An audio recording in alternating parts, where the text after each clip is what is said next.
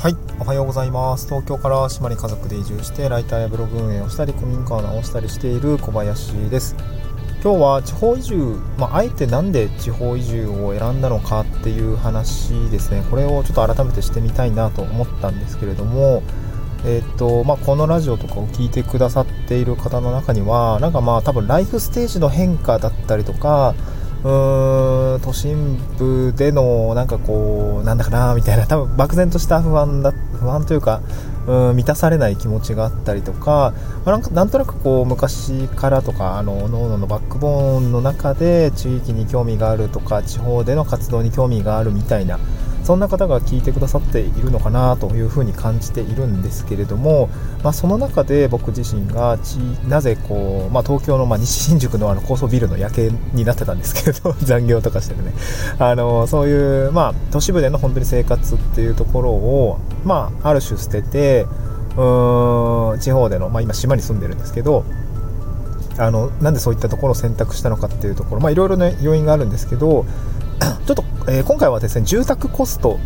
について、えー、考えている、まあ、どういうふうに考えていたからこういうふうな結論になったのかっていう、まあ、ちょっと思考の流れをちょっとなぞってみたいなと思います。あらなんかそんな内容ななんかそういうふうに考えていたんだみたいな、まあ、一つの参考になったらあいいのかなと思うんですけども、えー、となんか一般的に地方、まあ、ちょっと前半一般的な話をして後半は僕の風な感覚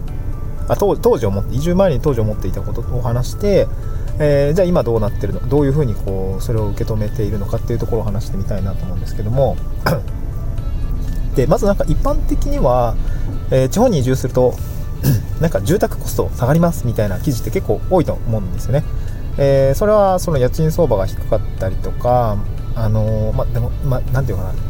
ま、物件の価値とか土地の価格みたいなところが需要と供給の観点でだと思うんですけどあの価格が低いですよね、まあ、土地の値段も安いし本当にねあの田舎だって土地余ってるんで二足三門で、えー、土地が買えたりするんですけど あのそのような感じで何て言うのかなうーん、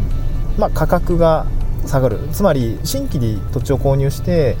えー、新築を建てたりとかする時にも土地は安いし、まあ、戸建ての物件、まあ、上物についてもあの地元の工務店さんとかを使うとやっぱ安くなったりしするみたいなちょっとね今資材はの値段高くなってるんですけど一般的にはま土地の値段が大きいかなと思うんですけど、えー、物件の取得にかかる価格コストは圧縮できるというようなあ、ま、見解が多いのかなと思います。でこれはまあ僕もそうなのかなというふうに感じます、まあ、ただ一方でトータル的に見たら例えば車のお金だったりとか、えー、なんだろう公共のサービスだったり税金だったりみたいなところでなんか実はトントンなんじゃないのみたいな見解もあるんですけど、まあ、ちょっと人のね暮らし方によって全然違うのでそこはまあ何とも言えないんですけど、まあ、一つその僕が当時考えていたのはあの当時は結構浅はかでした。移住前はね。浅はかっていうのはあれなんだけど何ていうのかな。本当にシンプルにそういう、まあ、ネット上での見解だったりとか、まあ、一般的な見解っていうものを普通に鵜呑みにしてました。多分家賃は下がるよねみたいな、まあ、賃貸で過ごそうしばらくは過ごそう過ごすだろうな。なんか持ち家もね、まあ、ったらいいけどそこまでこだわりがあるかっていうとなんかその持ち家ってこう夢を買うみたいな新築に夢を詰め込んで買うみたいなところがあると思うし、まあ、それがいい悪いじゃなくてあの最近友達もね、えー、新築建てていてすごくいいなと思うしなんか実家も実は建て直していて新築に建て直していってあのー、何年前だ？僕は高校生ぐらいだったらもう10年前なのかな？になっていたのでなんかその新築の良さみたいなのも分かったりもするんですね。まあ、ですごくいいですよね、えー、なんかこう綺麗な、まあ、設計とか考えてる時もすごい楽しいと思うんですけど、まあ、そういう夢を買うってことはあの地方の方は多分安くできると思います。あの土地も安いしね。で当時移住移住を考え始めた時には子供とか娘娘が生まれたんですけど、まあ、子育ての環境を変えたいなっていう思いもあったし、まあ、それと同じぐらい働き続けるまあ、ファイヤーしたいというわけじゃないんだけど、今になってはね。なんか当時は、毎月家賃10万円以上払っているっていうこと自体にたい、ことに、まあ、妻も私も、うーん、なんかしんどいぞみたいな。これ、働き続けないとやばいね、みたいな形になっていて、ちょっと多分休みたかったんでしょうね。ちょっとだけでもこう、マグロのようにね、こう、アクセクト働いてお金を稼ぎ続けて家賃を払わなければならないっていう状況を、まあ、ちょっと多分他の選択肢ないのかなみたいなことを考え出したと思うんですよ。でそうなった時にうん田舎の方に移住をしたら、まあ、家賃下がってあ必死こいて働かなくてもいいんじゃないかみたいな ま結構安易な感じで一旦、あのー、着想したんですよね。で当時はね なんかこうなんか家賃なんとかならんかなみたいな感じでまあじゃあなていうの買うのみたいなその土地購入するのっていう話をあの、考えたんですよこう家賃例えばですけど家賃10万毎月払ってたらさ何年間でどれくらい払うよねみたいな 話をしていてじゃあ買うみたいな感じになって土地とかあのー、探し出したんですけど、いや、高いよねみたいな。土地6000万みたいな。上物4000万円、じゃあ1億みたいな。いや、それ1人でローンなんか到底組めないし、えじゃあ夫婦でローン組んだとしても、1人5000万ぐらいでしょみたいな。いや、もう、やばくね？みたいなって、何年かかんねん返すみたいな。いや、まあ、典型的にこう、ちょっとリスキーな選択をちょっと考えてたんですけど、なんかこう、あとあれだな、なんだっけ、店舗兼住宅にして、みたいな。で、下は貸し出してみたいな感じもいろいろ考えたんですけど、多分ね、あの、構築、あの、うん、それやったら結構やばかったかなと思うんですけど、ね、もう結局ずっと働いて、働い、働かん、アクセクトね、もうめっちゃ結構無理して働かないとやばいよね、みたいな感じになっていたと思うんですけど、まあ、ちょっとそれ一回まあ、ちょっと違うぞと、なんかもっといい方法あるんじゃないかみたいな。で、妻の、まあ、じあの2人目もね、子供が生まれるっていう形に、あの、まあ、ライフイベントがこう、まあ、予定が入っていく中で、まあ、ちょっとやっぱ地方でもうちょっとこう固定費を減らす方向性でいったらどうだみたいな 感じで考えたわけですね。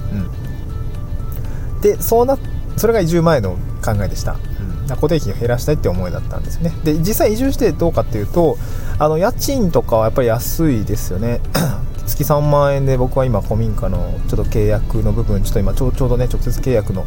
あ部分をあの始まるような感じになってるんですけどやっぱり安いし、まあ、民民民民っていうかな個人対個人の契約の中で調整っていうこともできるので、あのその辺は本当に物件とか巡り合わせによるのかなっていう感覚が本当にありますね、うん。まあ、だから、